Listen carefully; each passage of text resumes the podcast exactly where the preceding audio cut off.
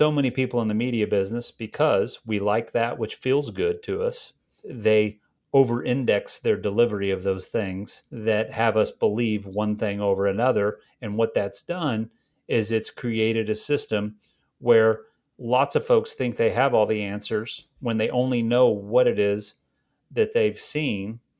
And people are not investing the the depth of thought and the depth of diligence in, in terms of information and facts that are available out there. Welcome in to another episode of the Professional Profiles Podcast that uncovers the time-tested wisdom for the next generation. Join me, a forward-thinking teen, as I engage in insightful conversations with industry titans, revealing the invaluable ingredients that pave the way to achieving remarkable success.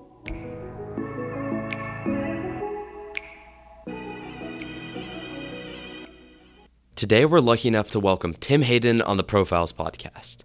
Tim is the C E O at Brain plus Trust. He's a speaker. He's an expert on A I, data, privacy, and he's also a social anthropologist who studies human behavior and how it is influenced by technology and communication. My conversation with Tim covers many different topics, from the digital apocalypse to diversifying media consumption, the utopia slash dystopia in our foreseeable future, amplifying human thought and capacity, and much, much more. I really enjoyed my conversation with Mister Hayden, and I'm sure you will too. So here's the interview. Thank you so much for coming on my podcast. I really appreciate your time. Hey, it's great to be here, Charlie. I, I'm looking forward to it. Me as well. And just to get started and to get familiar with who you are, who is Tim Hayden and what does your career look like? Well, I mean, Charlie, we we could probably talk about that the whole show. Um, but honestly, I would say I'm a serial entrepreneur. I'm first and foremost, I'm a I'm a son and I'm a husband and I'm a dad. Um, those three things, m- more often than anything else, I'm, those are my full-time positions that I have in life. And then on the side, you know, I've I've started companies, I've worked for a few companies, but it's always been on this constant evolution of business. I don't want to call it technology per se, but technology's been a big thread of it. But at the end of the day, it's just always, uh, I've always found myself on the bleeding edge or the Um, the leading edge is probably the best way to say it, of what's about to happen in terms of how business can operate and how business can succeed, be competitive, and have happy customers at the end of the day, because a lot of what I've done has been in the in the marketing and the customer experience side of things. But um, that's what I've been focused on for most of my career. Uh, we could unpack that, but that's the headline at least. I'm sure we'll get to that a little later, and I want to focus on what you do right now. So what is your sure. position currently? So I'm the C E O of Brain plus Trust, and uh, it's a consultancy that helps companies build a single source of truth with their first-party data. So the easiest way to explain it is that over time, uh, especially the last sixteen, seventeen years, as the world has become more digital, as companies have started to build more digital connections with their customers. As they've done that over a period of time, they have more data than they know what to do with, right? And they have increasingly more data every day now, as there's there's new devices, there's new social networks, there's more connectivity. The car today, the connected vehicles, about eighty percent of all new vehicles on the road today are connected to the internet all the time. Everybody's done things in their homes with a connected television and Wi-Fi and everything else, connecting everything, right? This creates an immense amount of data. And if you're a company of any size, you've got to be able to understand who your customers are and how they're engaging with you. They can be coming at you th- through different channels, through different media or different devices, and just certainly their behavior changes. So that's what we do. I mean, um, the The core of what we do is implement customer data platforms. Um, and these are, uh, this is software that basically you connect all of your first party systems to it, and then it creates a golden record.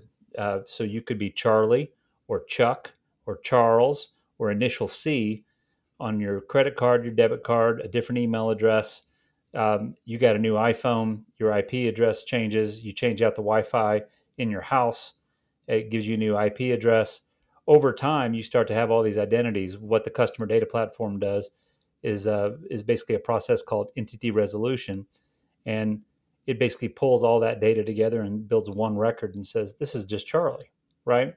So what does that do?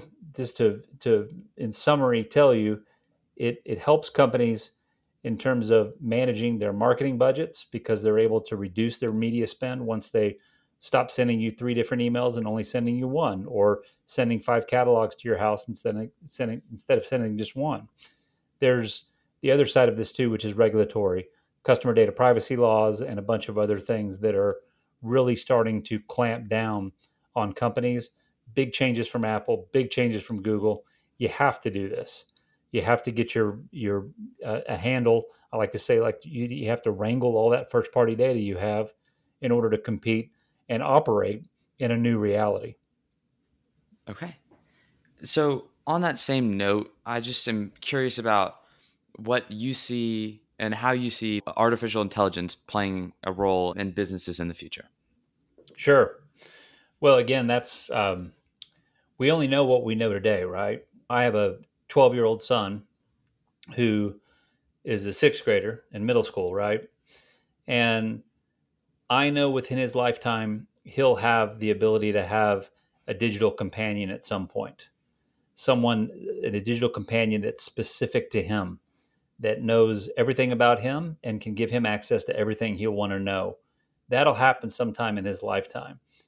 Artificial intelligence right now is used for, I would say, if you if I had to give you a top five list, um, lots of marketers, lots of content marketers and content strategists right now are loving the ability to have a writing assistant or uh, a graphic designer in the form of A I that can quickly help um, create new content for them, give them a head start, or or help them fine tune content that they've already designed or they've written. Um, that's where A I, I think, can be very powerful. Um, within the systems, you know, I, I told you about a customer data platform earlier. A customer data platform is actually using artificial intelligence and machine learning to be able to clean up data, structure that data, and help you make sense out of customer behavior and customer preferences, those kinds of things.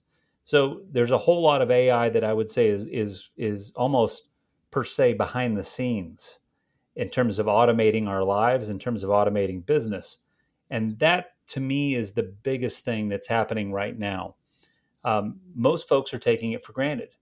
Most folks don't realize that when they open the Netflix app on their television or Apple T V, the content it's serving up to you is basically based on a, a number of things: what you watched before, uh, what people around you are watching, what it is you've identified with before, right? I mean, these are the things that are happening there. There are there's data that's coming from way beyond Netflix that influences that as well. To understand who you are, um, who do you follow on Instagram, uh, how long do you watch what kind of videos, right?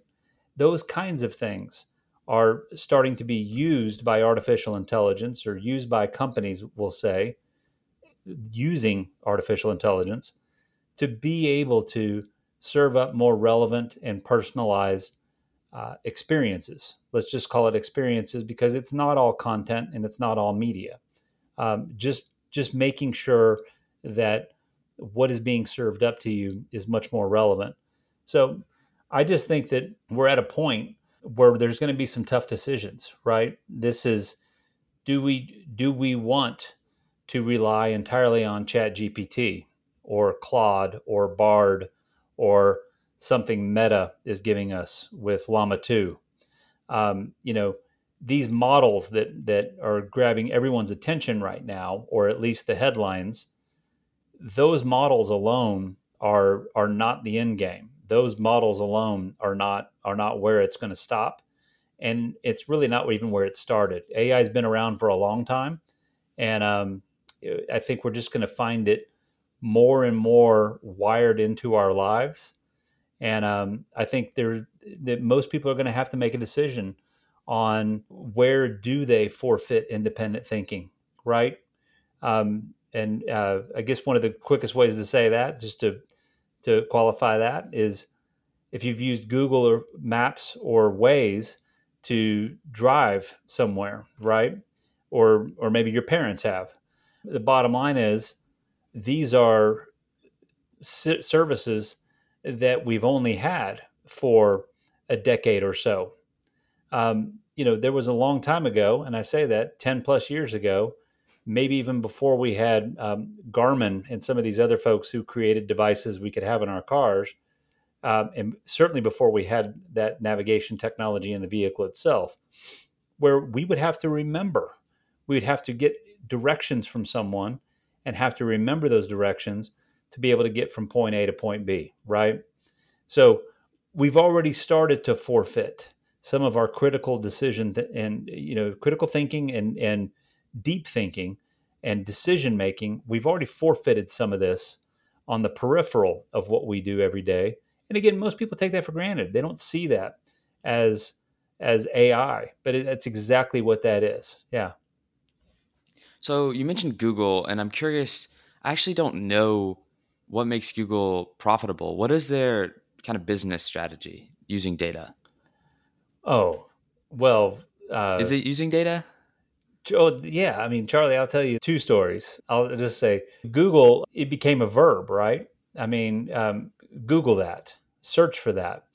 Advertising revenue, right? I mean, if it's if it's AdWords or it was uh, pay-per-click advertising that you were doing, or it was just search ranking, right? Search engine optimization.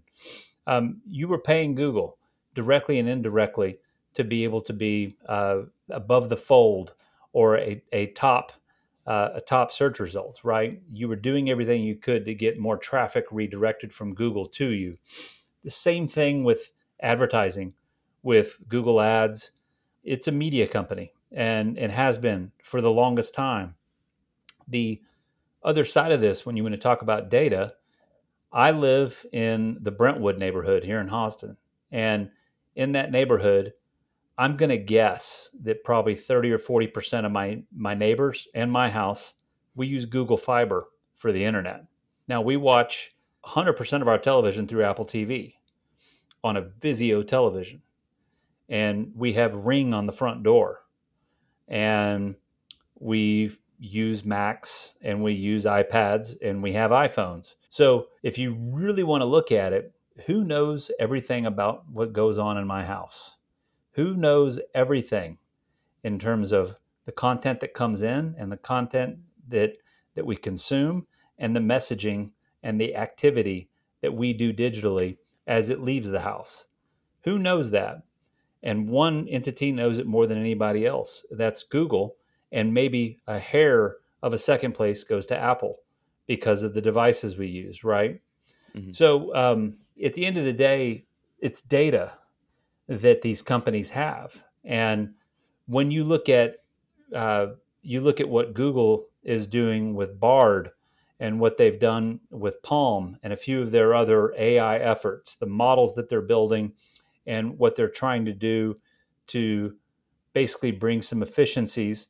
If you talk to them, they're all about amplifying human thought. They're all about amplifying human capacity.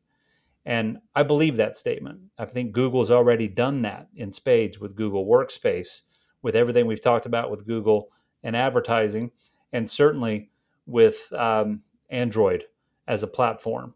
They've already made so much of our life easier, more navigable, um, just more frictionless. That's what they're going to do with these A I models. And how do these A I models, how do they gain intelligence? Well, there's the models themselves, the ability to train them, and the ability to make them much more functional in terms of the the reasoning and the the A I's ability to make decisions or to uh, create responses, to deliver responses based on prompts. Well, the other side of that is that what else makes this A I do what it does is data, right? It is information. So it's not any different than any one of us as humans growing up, right? The reason that everybody says, keep on reading books, right? Keep on filling your mind with information and it will make you much more empathetic. It'll make you much more and, and acutely aware of the world around you. That's exactly what we're talking about doing with artificial intelligence. It's just a little more linear, at least in the way we put it on paper or a whiteboard. It's data that informs artificial intelligence.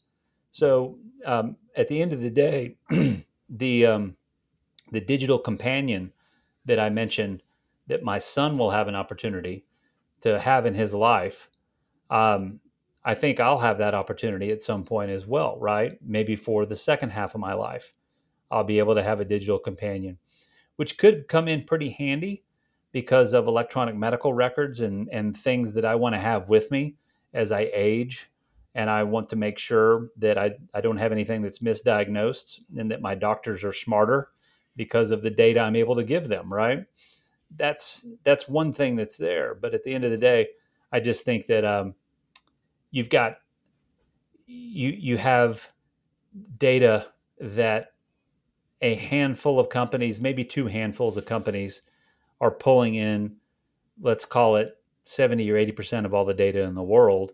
And those are the ones that will reach this point of singularity is the is the term that everyone's given it, that all of a sudden you'll have the ability to have all the information in the world at a with your voice or on a screen that goes with you everywhere. Could be a phone, could be a watch, could be something that's implanted in you. You don't know where it's going to go, but you'll have that connection and you'll have all the access to all that information as well as all of your information Um, stored somewhere other than just your brain. So th- what I'm getting is data is a double-edged sword, and it can be good, and there are good uses. It helps. I mean, the algorithm predicts what we want, and it, it makes our lives easier. But also, with these big conglomerates having all our data, there has to be some worry in your mind that they could use that for bad reasons as well, right? How worried are you using data improperly?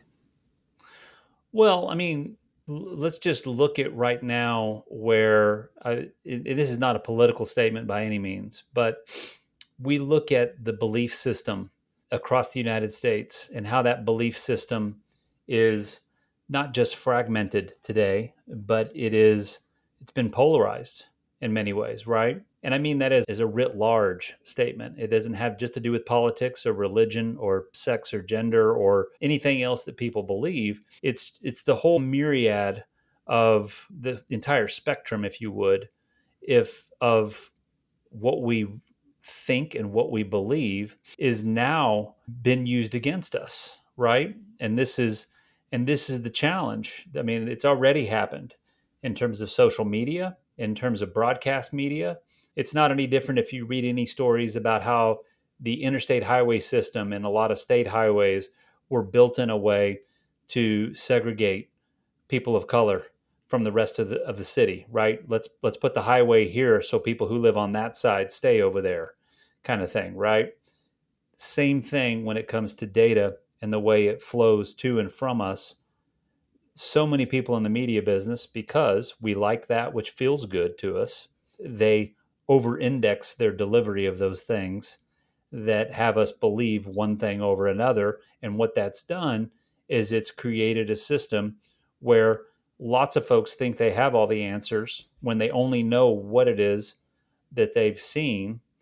And uh, people are not investing the the depth of thought and the depth of diligence in, in terms of information and facts that are available out there. So we're already there, Charlie. I mean, I would say we're already at a point where technology has been used, whether that was advertent and intentional, intentional, or it just was a surprise to its creators, right? That we got in this jam um, that that we're in.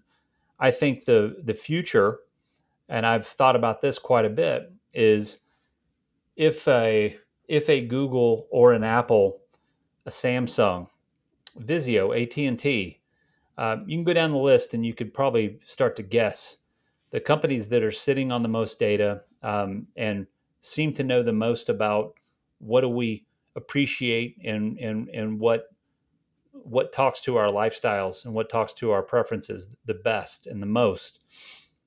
These are the companies that could become very powerful.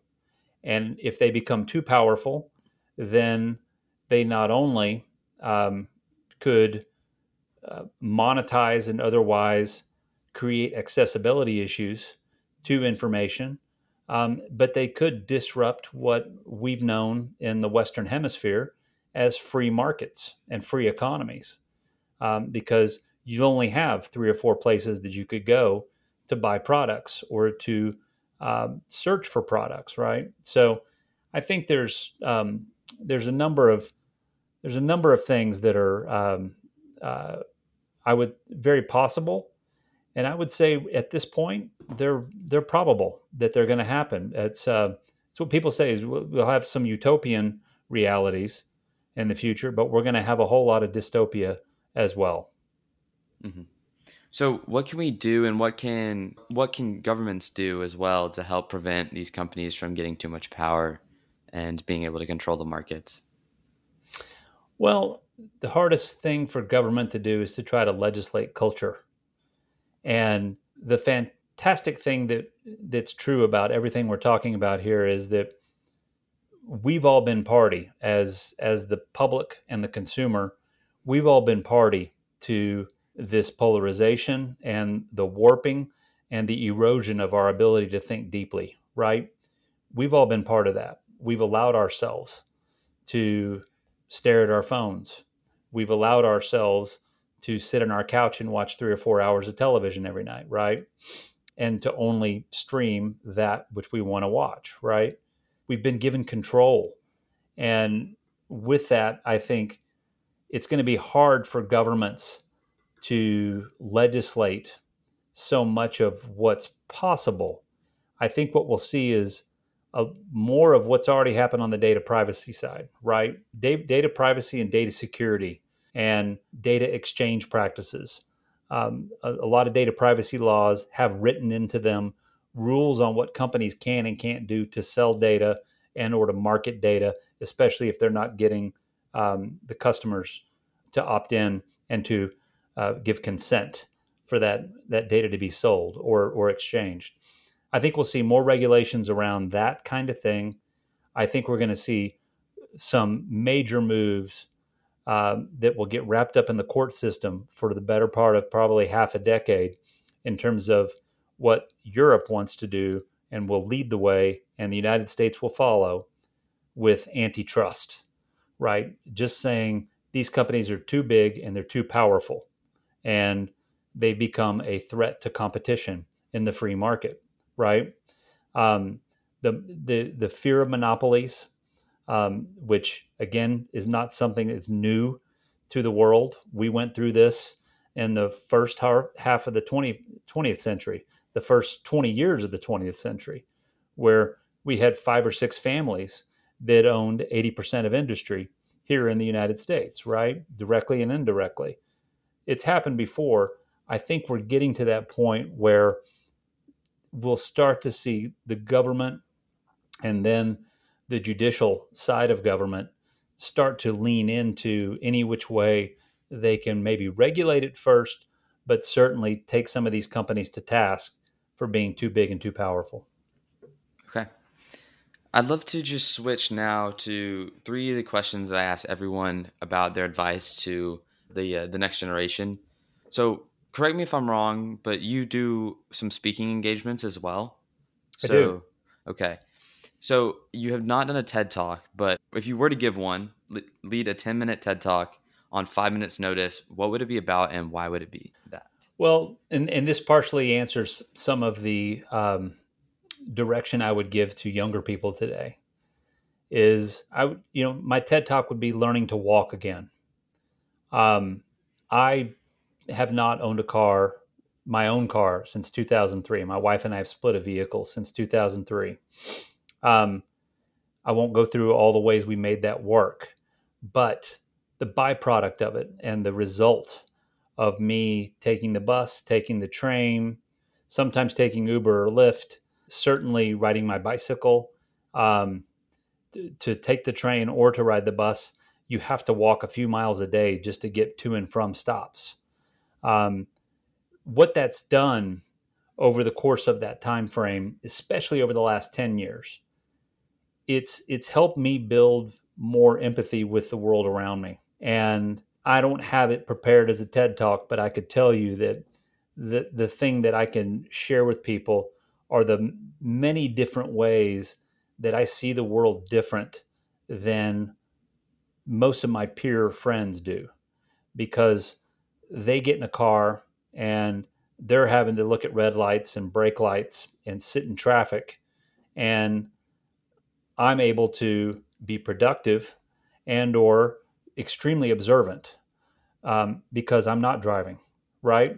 Um, now I drive, but I drive, you know, a total of three to four hours per week.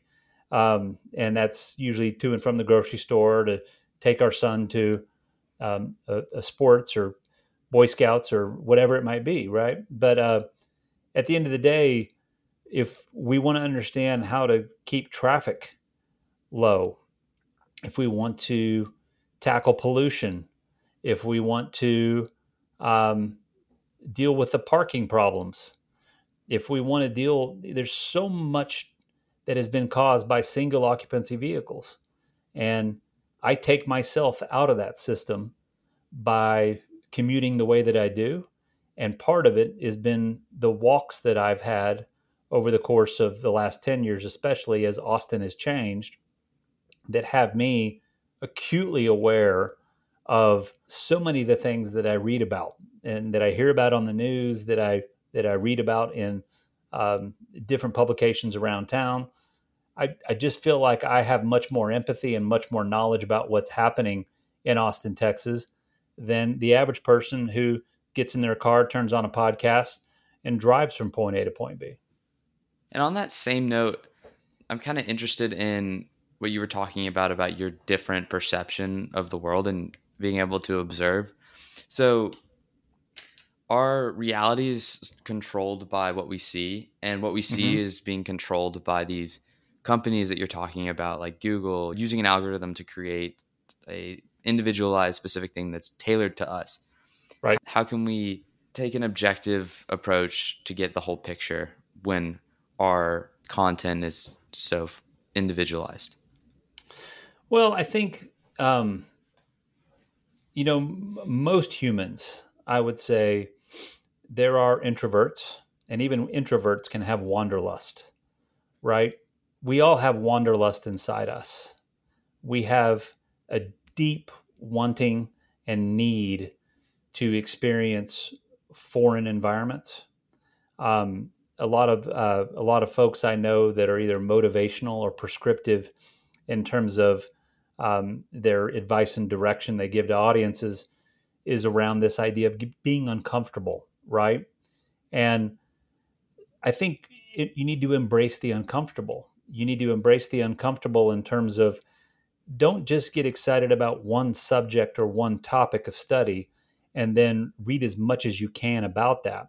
You may want to do that just to excel and to perform very well within coursework or to get a job, but start to read about other things. If you're, if you're into, if you want to be a lawyer, certainly you want to read case law. You want to read um, ab- about the U S Supreme Court and cases that have gone through there. You're going to want to read about precedent that's been there. You're going to want to read about high-performing attorneys of the past and present to understand what you can emulate and some of their procedures and some of the ways they go about their jobs. But at the same time, you know, look at barbecue or fast cars or solar energy or something, right? You know, um, to to start to widen and to to challenge what it is you're feeding yourself in terms of information. And that goes beyond the obvious, which is, um, you know, go about your life in moderation. Don't eat at the same restaurant all the time. Change up. This is a fantastic, Central Texas is a playground for you to have mini staycations on a regular basis, just to go out and find new restaurants and and new things to do all over the area, not the same place all the time. Um, the more you mix it up, the more diverse you are in terms of what you see, what you read, and what you experience, the more empathetic you're going to be and the more fair you're going to be to your own decision-making. And I think that's absolutely critical at this point where um, younger folks have earlier in life had more access to digital screens. They've had more access to digital media. And I think it's important that they understand that there's a great big world outside of that. And there's an opportunity to go find and explore different types of experiences and to do as much as that as, as you can. And that's not something you do just for the summer. That's um, that's something that I think everyone should try to embrace for, for life, because you're always learning, right? So make sure that you're always learning, that you're not just being warped in terms of only having one swim lane for the topics or the uh, the type of information that you consume. So you just gave two amazing responses to my last two questions. And this one is sort of similar, but it's one that I always do. And I am curious to hear your answer, which is, if you had a billboard that millions could see, right, and you could put a quote, idea, or message on this billboard, what would it be and why would it be that? You know, anyone who knows me, um, I use the hashtag saddle up uh, a lot. And I was using that long before there was a business in East Austin called Saddle Up. But I believe, you know, the notion that we have everything we need. Um, and I just had um, Jaris Montes, uh, Jared Montes Slack, who is the head of development for I Live Here, I Give Here. I sit on the board of that organization. And we just had a board retreat on Friday, and it was a, that was a phrase that he used. He goes, "We have everything we need." Um, my my statement, "Saddle Up," the hashtag "Saddle Up," is always offered uh, against stories or articles on people making something happen, right? And just just trying, and and more often than not succeeding, you know, and doing doing what they can with what they have. Um, and I, to me, embracing the notion that we have everything that we need, I think is absolutely, it's a deeper, um, it's a, it's a deeper statement than just material things. It is, do you have the right social network? Do you have the right friends of friends of friends in place? Um, or do you even know if you do? Go qualify that, and you will find that you have everything you need to do what you want to do in life. You, It may take you years to get there. It may take you months to get started. But bottom line is, all of us as individuals have everything we need to go through life and build the life that we want. All right. Well, that was an amazing answer to an amazing interview, and I really appreciate your time. Thank you for coming on. You bet, Charlie. Thanks for having me, man. Uh, this was this was a lot of fun.